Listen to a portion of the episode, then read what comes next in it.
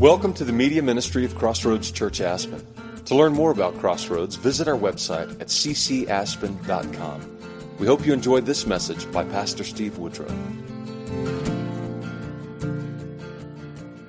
Been with us. Last week we started this new series called Lessons from the Kings. We are journeying through 1st, 2nd Samuel, Kings, and Chronicles. And we're looking at pulling from this, what are the lessons? What are the lessons we need to learn? The whole Old Testament is there as this cycle of history, just as this mirror to show us what we should be learning. And if we look at history, we keep repeating, right, the same thing over and over again.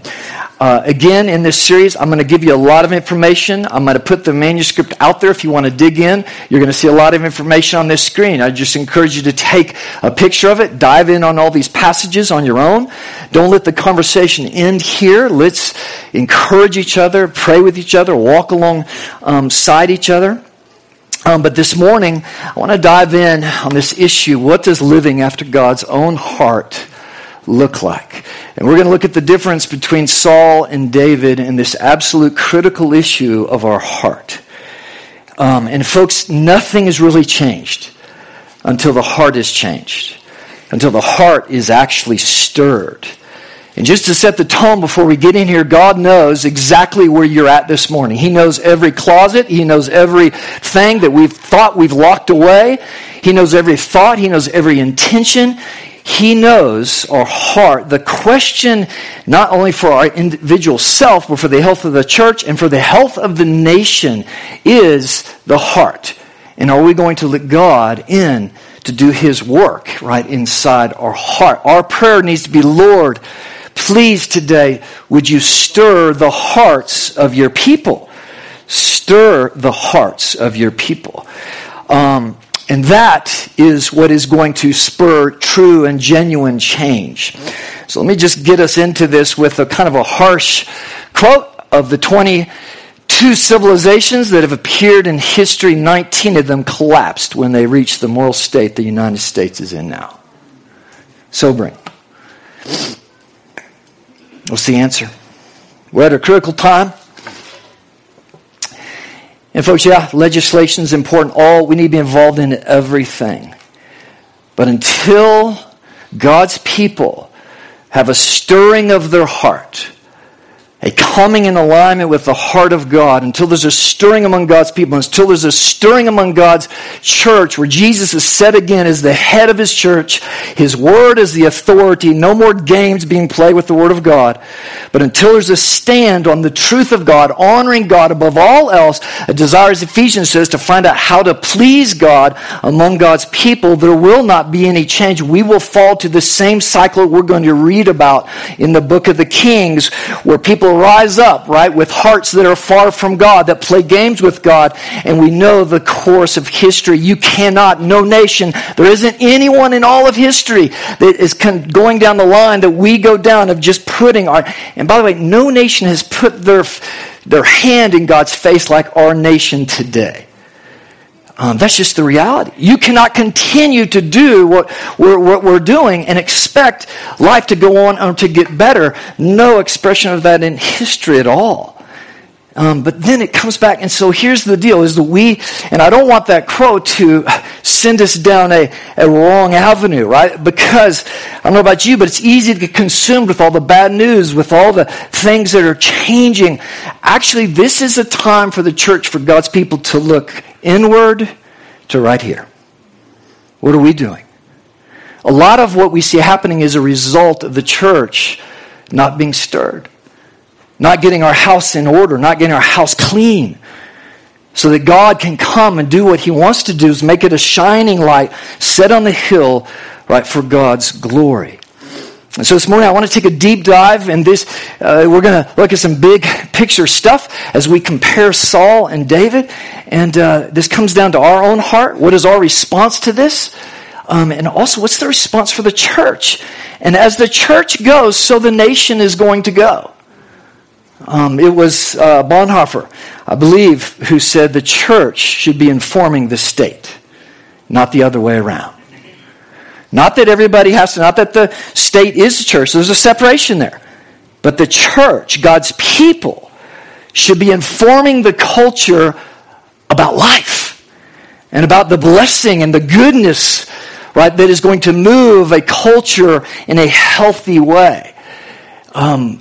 Sadly, it's gone the other way and has for quite a while. So let's dive in this morning. If you have your Bibles, if you open at 1 Samuel, we're going to start in 13:4. I am only going to read short little pieces just because I'm covering a lot of territory, but in the next slide you'll have plenty of all the background verses on your own to go and hopefully dive in and look for yourself. Dive in right to this story. All right, let's pray. Father, Lord, we need you. Jesus, you're the head of your church. This is your church. We're submitted to you. You are Lord. You are the King. Lord, we're citizens of your kingdom. And Lord, we ask that your kingdom would come. We ask that, Lord, you would bring your peace. Lord, you would bring your transformation, Lord, into the hearts of your people. Lord, stir up your people. Stir up your church. Stir up our hearts. Lord, you know where every heart is. You know where every struggle is inside us this morning. I pray, Holy Spirit, you would come in deep conviction, in deep love, deep mercy, and deep transformation, Lord. You would stir us up, Lord, with a zeal for your house and your glory and your ways, Lord. Lord, for your glory. Now come and speak to us now, Lord. In Jesus' name, amen. All right, you with me? You with me? All right. You can respond. It's good. It's a good thing. All right. 1 Samuel 13:14. What's happening here is Saul was the first king. Israel did not want a king.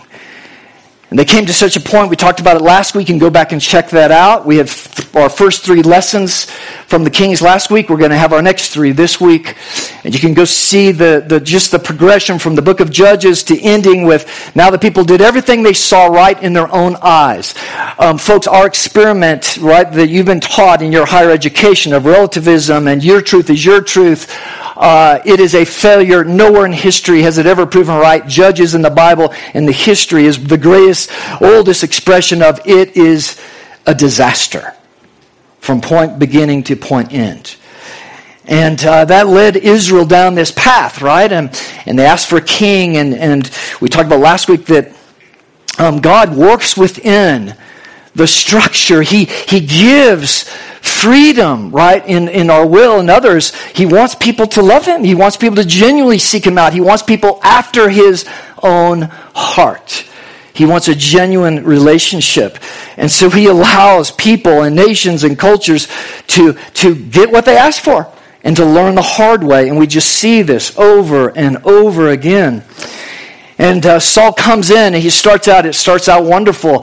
He's anointed with the Spirit of God. He rushes upon him and he starts leading Israel. But quickly Saul's heart is revealed as not whole, not after the heart of God. And this leads us to where Samuel's had to come to him repeatedly. And if we'll look at a few of these in a minute, but he just gets worse and worse. He violates and he ends his whole journey with the abomination of actually rejecting God. And because God wasn't going to show up, right, his own heart, he goes after a medium. He doesn't, the Old Testament says, an abomination to God. He goes to really towards witchcraft and the occult to find some kind of assurance. And we're going to talk about that issue as well. And then Samuel comes to him in verse 14, he says this, "But now your kingdom shall not continue. The Lord has sought out a man after his own heart, and the Lord has commanded him to be the prince over his people because you have not kept what the Lord commanded." Saul's heart was not whole. It doesn't mean he wasn't perfect. It means that he did not. If you look at Saul's life, folks, even though he is confronted time and time again by Samuel and others and the consequences around him of warfare, he never repented.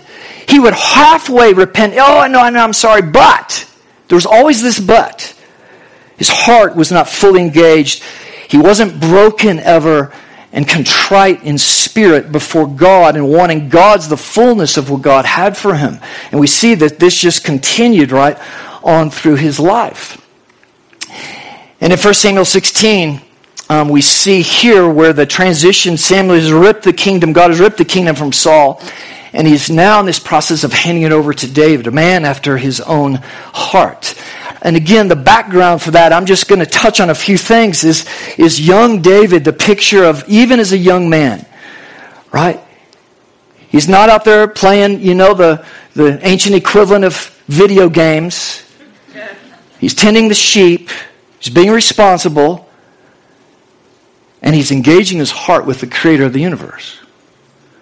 That's how he's spending his time. And so just to cross the thing to parents, young men, men in this place. It's time. God needs mighty men. Yes. He needs mighty women to rise up. Yes. Who are setting aside the little play games to distractions of our culture. And who start seeking the face of God and see what God will do. He promises he will come to you in power and strength and raise up someone who will do great things in glory. But we are wasting life and being sucked into it more than we'd ever imagine, right? So that was the foundation for David. But the Lord said to Samuel, do not look upon his appearance. So what's happened here in chapter 16 is that God called Samuel to go to the house of Jesse. He had 8 sons and bring them out. God has one who's going to be this king. And even Samuel's looked upon Eliab. The first one's like, wow, this has got to be him. And God says, no. And Jesse keeps bringing his sons. No. And down to the end, right, to his no. And finally, Samuel's like, well, do you got anybody else? And little old David, it's like he was even forgotten by his father. Out in the tending the sheep, brings David in. God says, this is the man. And he was anointed in the presence, right, of all of his brothers. And the Lord says to Samuel, do not look on his appearance, talking about his brother, or on the height of his stature, because I've rejected him. For the Lord sees not as a man sees. Man looks on the outward appearance, but the Lord looks on the heart. Man. And don't we all? I mean, we look on the outward. We are so conditioned that way. It's just built in. We look on the outside for appearances and we judge accordingly. God is looking for people who are willing to go deeper. God is looking for people who don't want to just be moved and in relationship and in life by what is on the outside and who are not so concerned in their own life about their outside, who want to know they're right on the inside with God. All right? So here's our first lesson. Lesson 4. First 3 are last week. And here's all the other passages. We'll get to some of these. Here it is. Real peace and freedom come from being honest with our heart before God, where we are ultimately freed by the gospel to do what we ought to do, not what we want to do.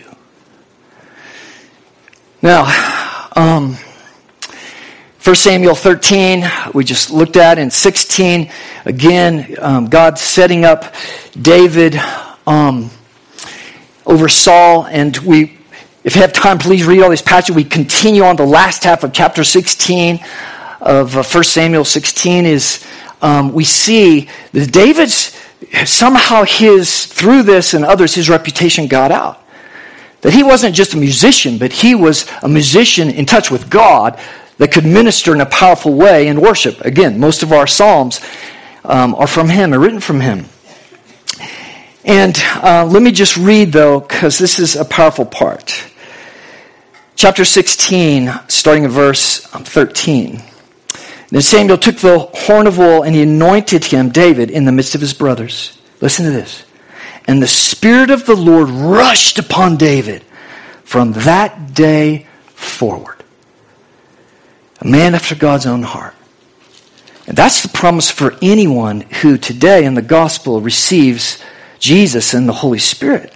But you go back to chapter 10 when Saul was anointed, and it says the Spirit rushed upon Saul. It doesn't say that it remained there. And listen to these next verses. These are some harsh truth. Verse 14, now the Spirit of the Lord departed from Saul, and a harmful spirit from the Lord tormented him. Wow, what do we do with that? The next part of this chapter, it has Saul who's in torment, his soul, his heart, because he's rejected God. He's opened his heart. In other words, he's been half-hearted in his approach to God. He's left his heart open for torment. And you say, oh, well, see, that's Old Testament. That doesn't happen today. Ephesians 4 says this, don't let the sun go down on your anger, otherwise you will give the devil a stronghold.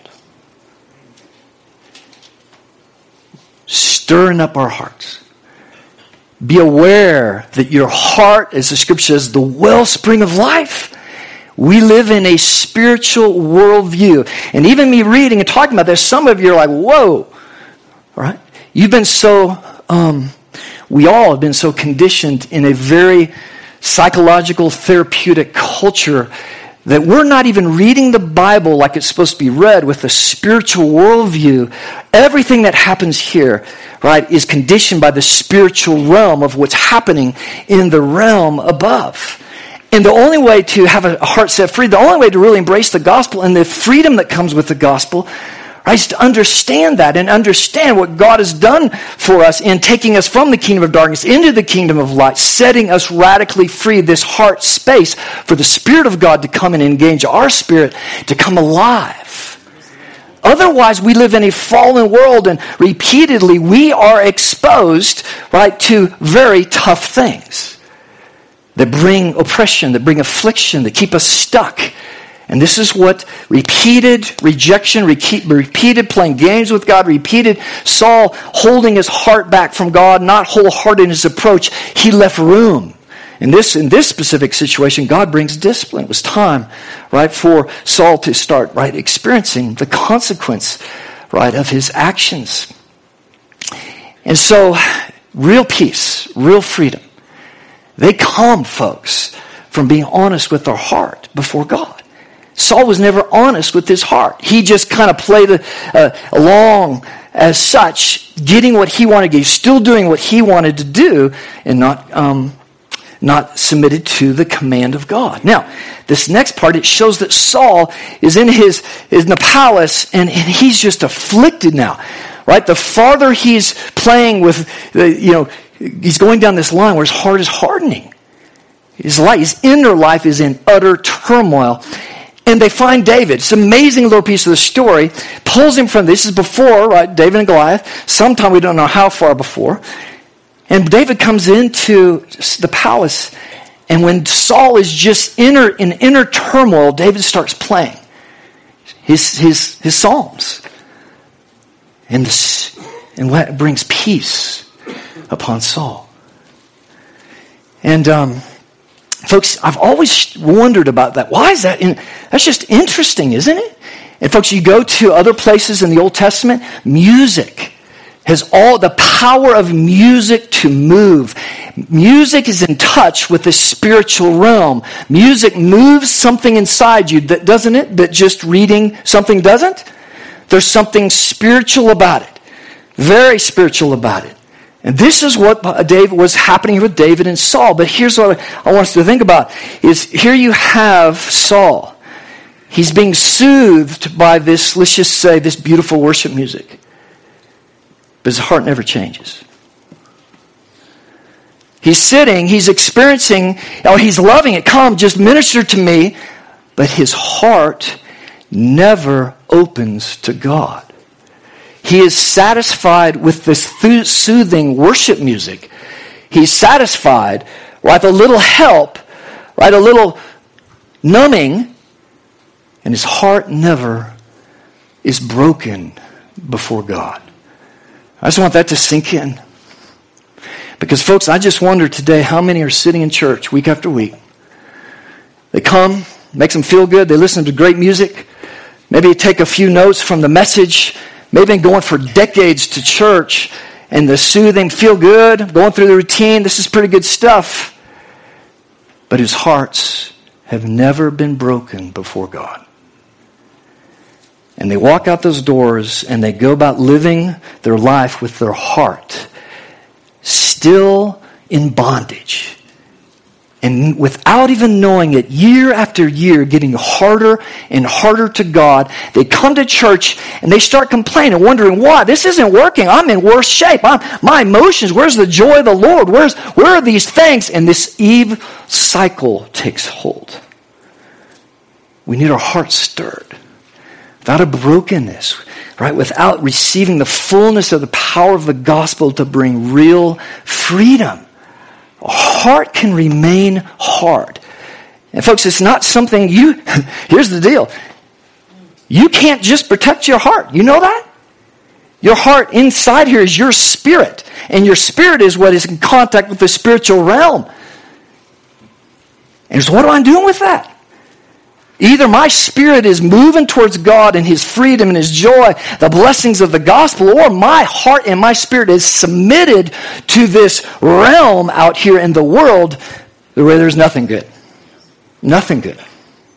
How in tune are we with our spirit and our heart with the spiritual realm? Now here's the good news. The amazing news, right, is the gospel itself, what Jesus came to do, to bring the Holy Spirit inside now, the very presence of God to come and to seal us, secure us, indwell us with His Spirit to really set us free. Where the Spirit of the Lord is, there is freedom on this July 4th. Freedom, real freedom begins here. Yes. Now this other passage here, Matthew 10:34, this is a tough one. Anybody know what that says? Matthew 20:34 says that Jesus, He says this. He says, I did not come to bring peace. I came to bring a sword. You're like, what? Did Jesus say that? Especially in our culture today, we only hear about all the fluffy things Jesus says. We don't hear the full truth. Jesus says, I came not to bring peace. Now what does He mean by, I came to bring a sword? What happened between Saul and David? What happened in the house? What happened when a man full of the Holy Spirit, a heart after God, engaged with a man who was rejecting God? Now the rest of David and Saul's battle before the kingdom's finally handed over, right, to God shows it's divisive. It's ugly. It's a spiritual war. It's division. It can't happen, right? Is the heart, right, has to be engaged. And Jesus, when He says, I didn't come to bring, He goes on to talk about the call that this gospel, this heart, when we go to God, right, is we immediately engage into, right, a warfare, because there's war, folks. Do you realize that? You're in a war. It's not the one we have our eyes on. Remember, God looks, we look on the outside. It's the inside. It's the war over peoples and our hearts. That's where we have to be in tune. What's going on in here? What battle's going on here? And what's the answer? We have the answer. The answer that is the most glorious thing in all the world. There is no power. There is no evil spirit. There is no oppression. There is nothing that the gospel can't come with the mercy of God and radically set somebody, liberate somebody's life, gloriously set somebody free. But are we in tune with that? Are we moved by that? Do we want to see that happen? Are we willing to, boy, let God's gospel in His eyes shine in our own heart, right, to bring that kind of freedom before God? Otherwise, the older we get, folks, your heart only goes two directions. Our heart, as we old, it either gets old and crusty and hard towards God, stuck in our ways, or it's a heart that expands with the power of the Spirit, embracing the grace of God, the freedom of God, the fruit of the Spirit of God, and that just as soon as we can, it just lets everything out. We live free. I'm not holding anything back. I don't want to carry any baggage. I want to travel light. Yeah. That's what the gospel, folks, does. The question for the church today is, are we letting it in? Is there a sense of transformation and brokenness, right? And understanding what freedom is, folks. We have been so, our young people, our culture is so messed up, has no clue what the idea of freedom is all about. Has no clue. Today's definition of freedom is to be free to do whatever I want to do. That is underlying everything. In higher education and everything. It's the freedom to do what I want to do. That's bondage. That's the book of Judges. That's what happens when everybody just, free to do what they want to do. That's what you've been taught. That's what is pounding home. That's the battle out there in our culture. Folks, that's not what founded this nation. That's not the freedom that God gives. The freedom that God gives, right, is this freedom when the gospel comes in, the Holy Spirit comes in. I'm free now to do what I ought to do. The best, what God calls me to do. Because the Spirit of God is helping me do the right thing. He's helping me obey his commands, the right thing to do. Does that make sense? Yes. That's freedom. And folks, you can work. When Jesus says, I've not come to bring peace, but to bring a sword, is that here's the deal. When he returns, he is the Prince of Peace. He will bring peace when he brings his kingdom. For right now, you got two opposing kingdoms. And when he says he's bringing a sword, because there is a real warfare going on. And that warfare, he's called his church to be kingdom representatives. The war we're to be focused on is the hearts of people. That's the change. You can work on, this is my conversation with young people. I'm all for social justice. Let's go. Let's go make a difference. Let's go around the world and change the injustices. Yes, but never overriding the first priority God gives us, which is to get the peace of God into people's hearts. Because you can change, you can legislate, you can go do 1,000 things on earth. It will never bring peace. Just look at the story of the kings. Look at the history of the world. How good have we, how effective has mankind been in instilling peace over the millennia? We can't do it. We will never do it until the kingdom returns. Come, Lord Jesus. Until then, we're in a battle. And we're to represent the answer, the only answer to real freedom, right? And it's to gauge people. Lord, show me to see what you see in this person. Show me to see what you see in my child. Lord, let me get in there. Let me have their heart. Let me go after that. Lord, for your glory to see freedom. Don't raise your hands, but I think we all, whether it's ourselves here this morning, we have bondage. We know people who are afflicted, who are struggling, who are emotionally in bonds. Folks, please, and again, I'll probably get in trouble for this, but here's the Bible, very clear. The primary issue is spiritual. It is not some mental disease and all these other things are going, yes, there's physical things, yes, all that. The primary problem is spiritual. You got the answer. The question is their hearts ready to be open to embrace the answer that is powerful enough to change and transform any oppression, any struggle today? It's the gospel. And there's freedom in the gospel where the Spirit of the Lord is. There's radical freedom. The question is, am I willing to open my heart and have a broken heart and let the Spirit of God in and just shine his light on all my inner beings, all my stuff? Am I willing to do that? And folks, I can just tell you, being in this, being a believer for over 50 years, is that right? Yikes, that's kind of scary. I should be a lot further along than I am. But I can just say, it's that onion peeling thing. It's just like, Lord, I thought we dealt with this. Whew. Peel it back. No, son. If you want to be a man after my heart, you're going to have to allow me to do some surgery. Some deep, deep surgery. And when you allow that painful cutting to take place, when you allow God to do it, right? Man, it's liberation. It's liberation. And Saul was not willing to do that. It's a tragic. Samuel was and even David wept over the man. Here he had everything laid out before him, but he wasn't willing to open his heart to God. Lesson number one. Oh, by the way, let me step back. Just Revelation 2:5, folks, sobering. Jesus says to the church at Ephesus, which is the church of all time, Jesus says this, says, Church of Ephesus, church in general, if you do not repent, restore your first love, I will come and I'll remove your lampstand from my presence. Oh, that doesn't sound like the fuzzy Jesus that I'm hearing about. God doesn't do that kind of thing. Oh, yeah, he does. Read the book, the entire Bible. He's a loving God, and a loving Father disciplines his children. And there's a certain level that any of us can go, that any nation, we've seen nations, churches, anything, I will remove you from my presence. And I don't know about you, but I don't want to know what that is entailed with that. Lesson 5. Seeking God's own heart awakens, unites, empowers mighty men and women by the kindred Holy Spirit, greater than any human tie. Whoa.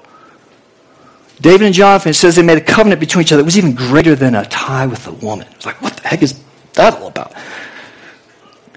There is a kingdom tie among the children of God that is tighter than any tie on earth, because it's an eternal tie. There is no marriage in heaven.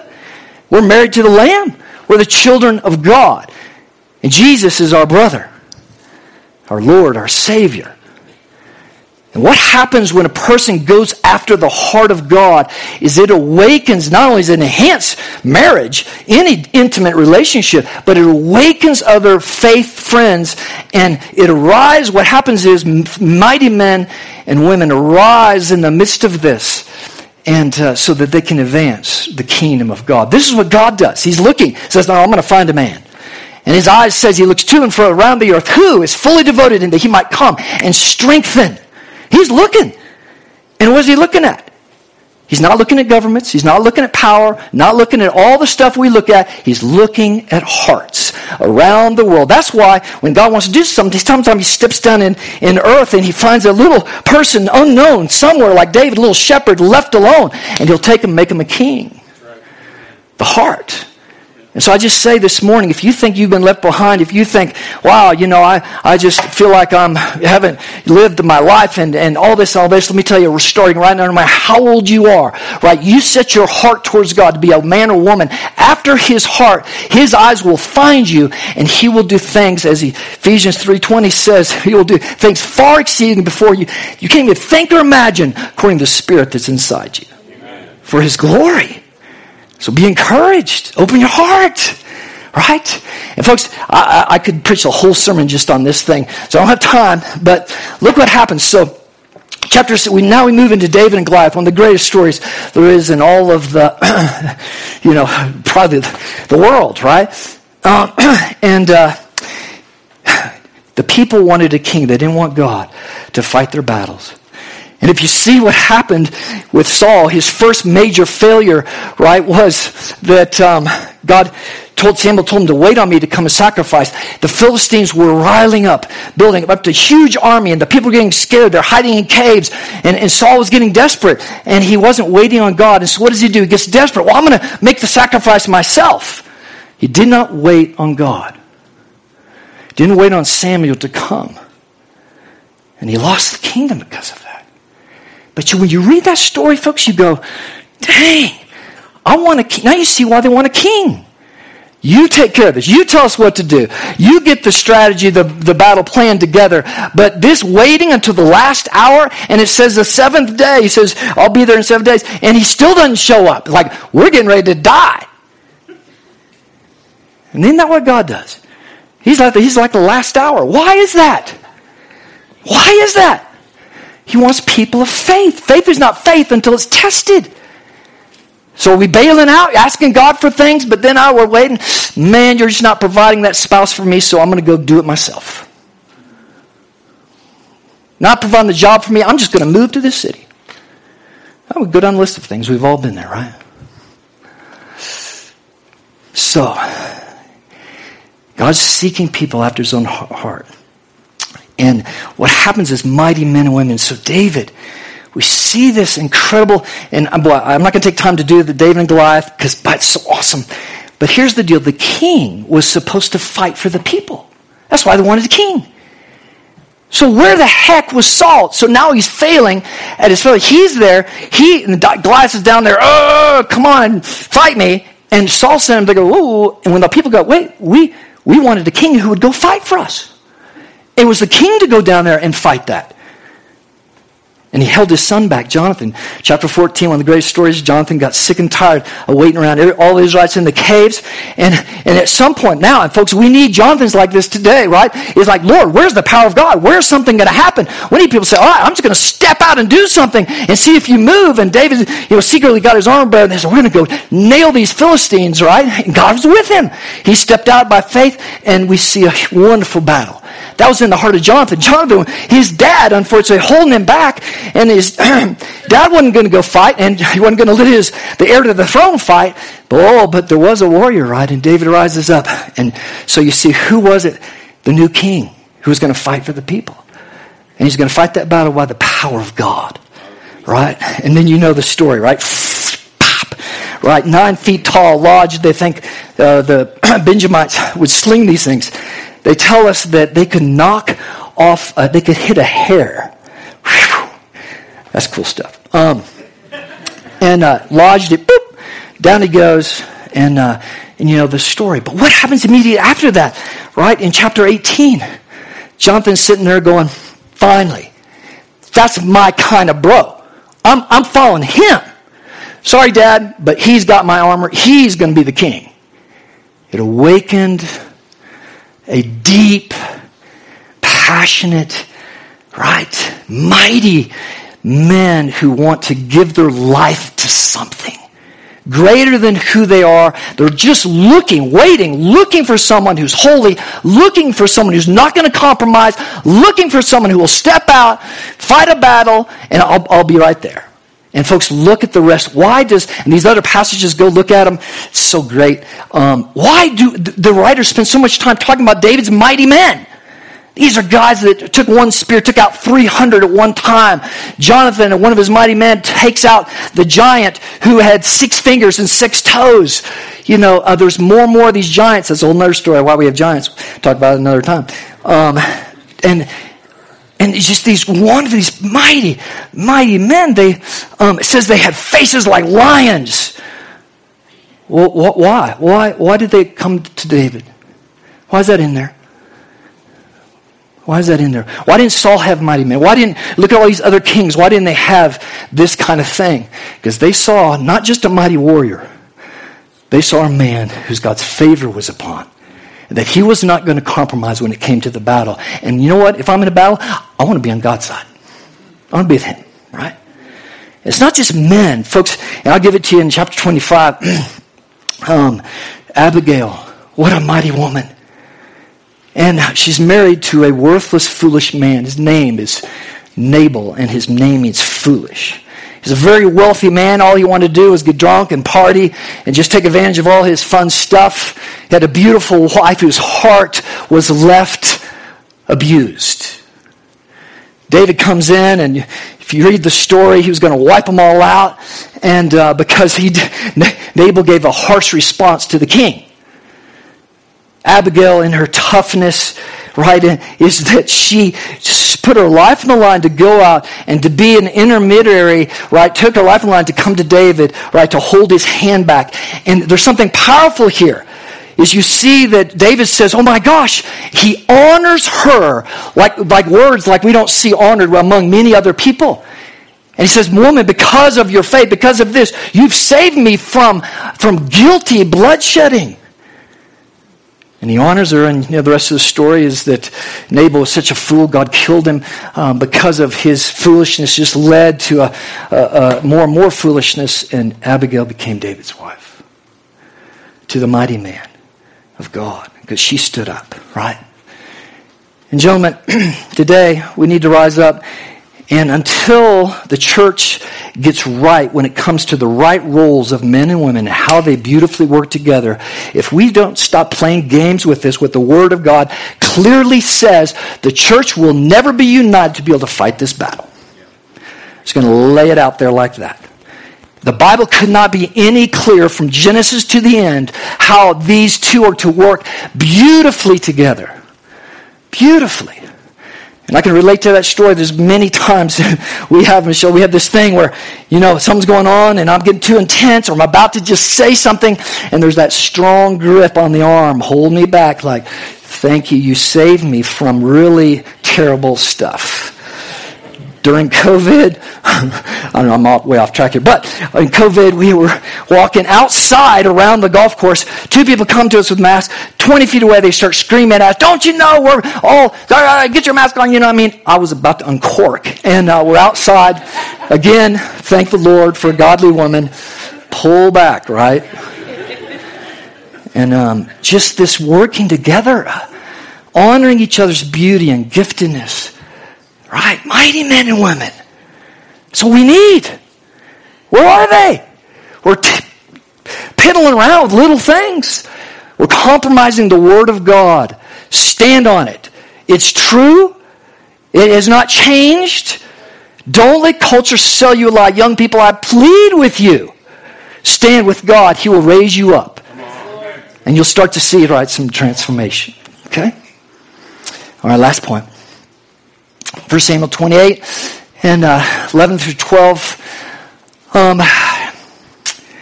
So being a man after God's own heart doesn't mean being perfect. It means, boy, you better. And women, it means when we start inviting God and we start engaging in this battle, we better be sharp. We better have the armor of God. We better have other faith friends, the Jonathans, the Abigails, right? Pressing in, the church body, praying for them, upholding one another, right? Because you know what? We can come off our game. For 2 Samuel 11 through 12 is the story of Bathsheba. And it opens up with, at the time when the kings are out at war, David should have been, he's the king. He should have been out at the front like he always was. What did he do?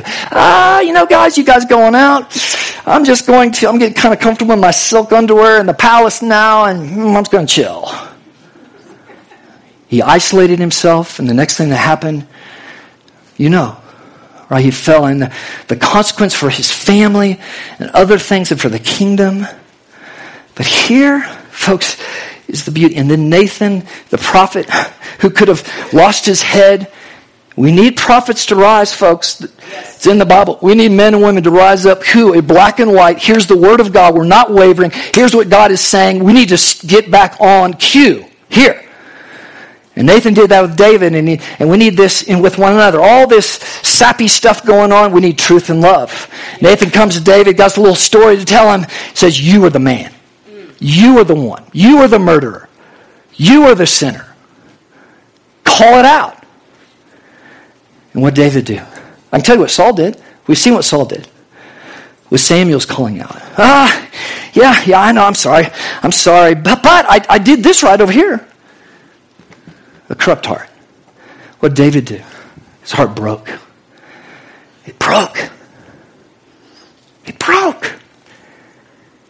The thing that is, if there's one lesson, folks, that attracts God more than anything, that's absolute mandatory. You can go to Isaiah 66:2. The thing that draws God in is a humble, contrite, and broken heart before God.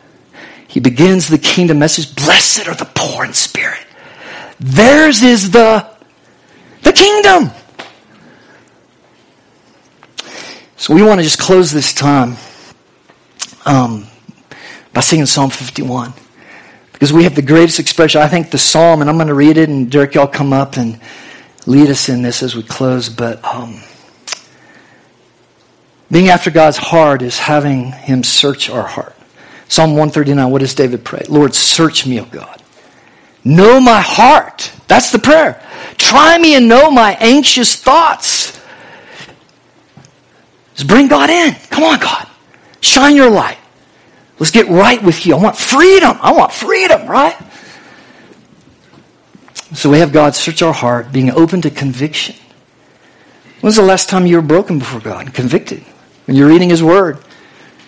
When's the last time that somebody came to you with a rebuke and said, hey, friend, you're out of line here.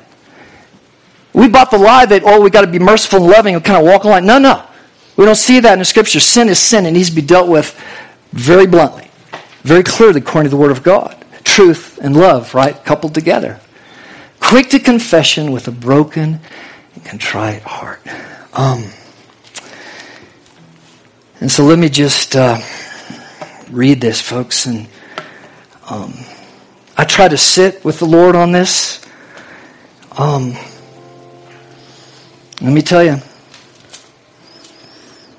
When He shines His light on something, I can tell you from experience, don't ignore it. Don't ignore it. Embrace His grace. Get right before Him, right?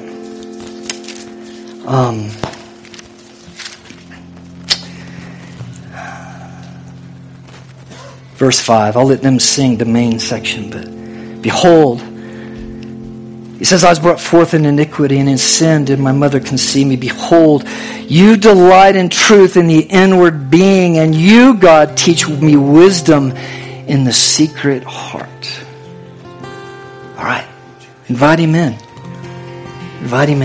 So, Father, thank you for your word. And Lord, you know where every heart is. You know what business we need to do. Come with your convicting power. Come with your encouragement. Lord, if there's anybody watching, anybody in here this morning that needs to just give their life to Jesus, to receive the gospel, Lord, open their heart. Today's the day of salvation. Today. Let them not leave, Lord, without just being encouraged and praying and receiving the greatest thing, the only thing that brings about real freedom. We love you, Lord.